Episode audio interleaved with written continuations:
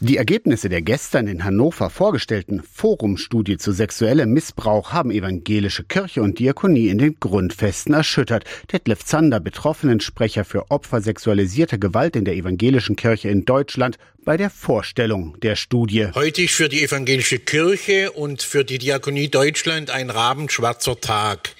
Eigentlich sollten heute sämtliche Glocken läuten und die Fahnen auf Halbmast stehen. Auf über 800 Seiten hat das unabhängige Forschungsteam vorerst 2225 Betroffene und 1259 mutmaßliche Täter ermittelt.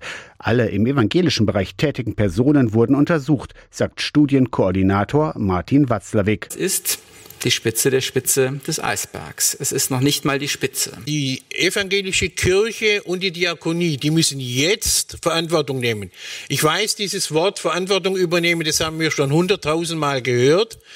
Aber wer jetzt den Schuss noch nicht gehört hat in den Kirchen, in den diakonischen Einrichtungen, muss sich fragen, ob er wirklich richtig am Platz ist in der Kirche oder in der Diakonie. Detlef Zander kritisierte weiter die föderale Struktur der evangelischen Kirche und forderte bundesweit weltweite Strukturen.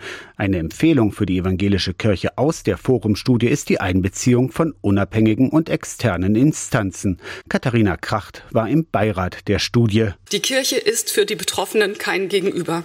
Es braucht externe Fachleute, auch von staatlichen Stellen.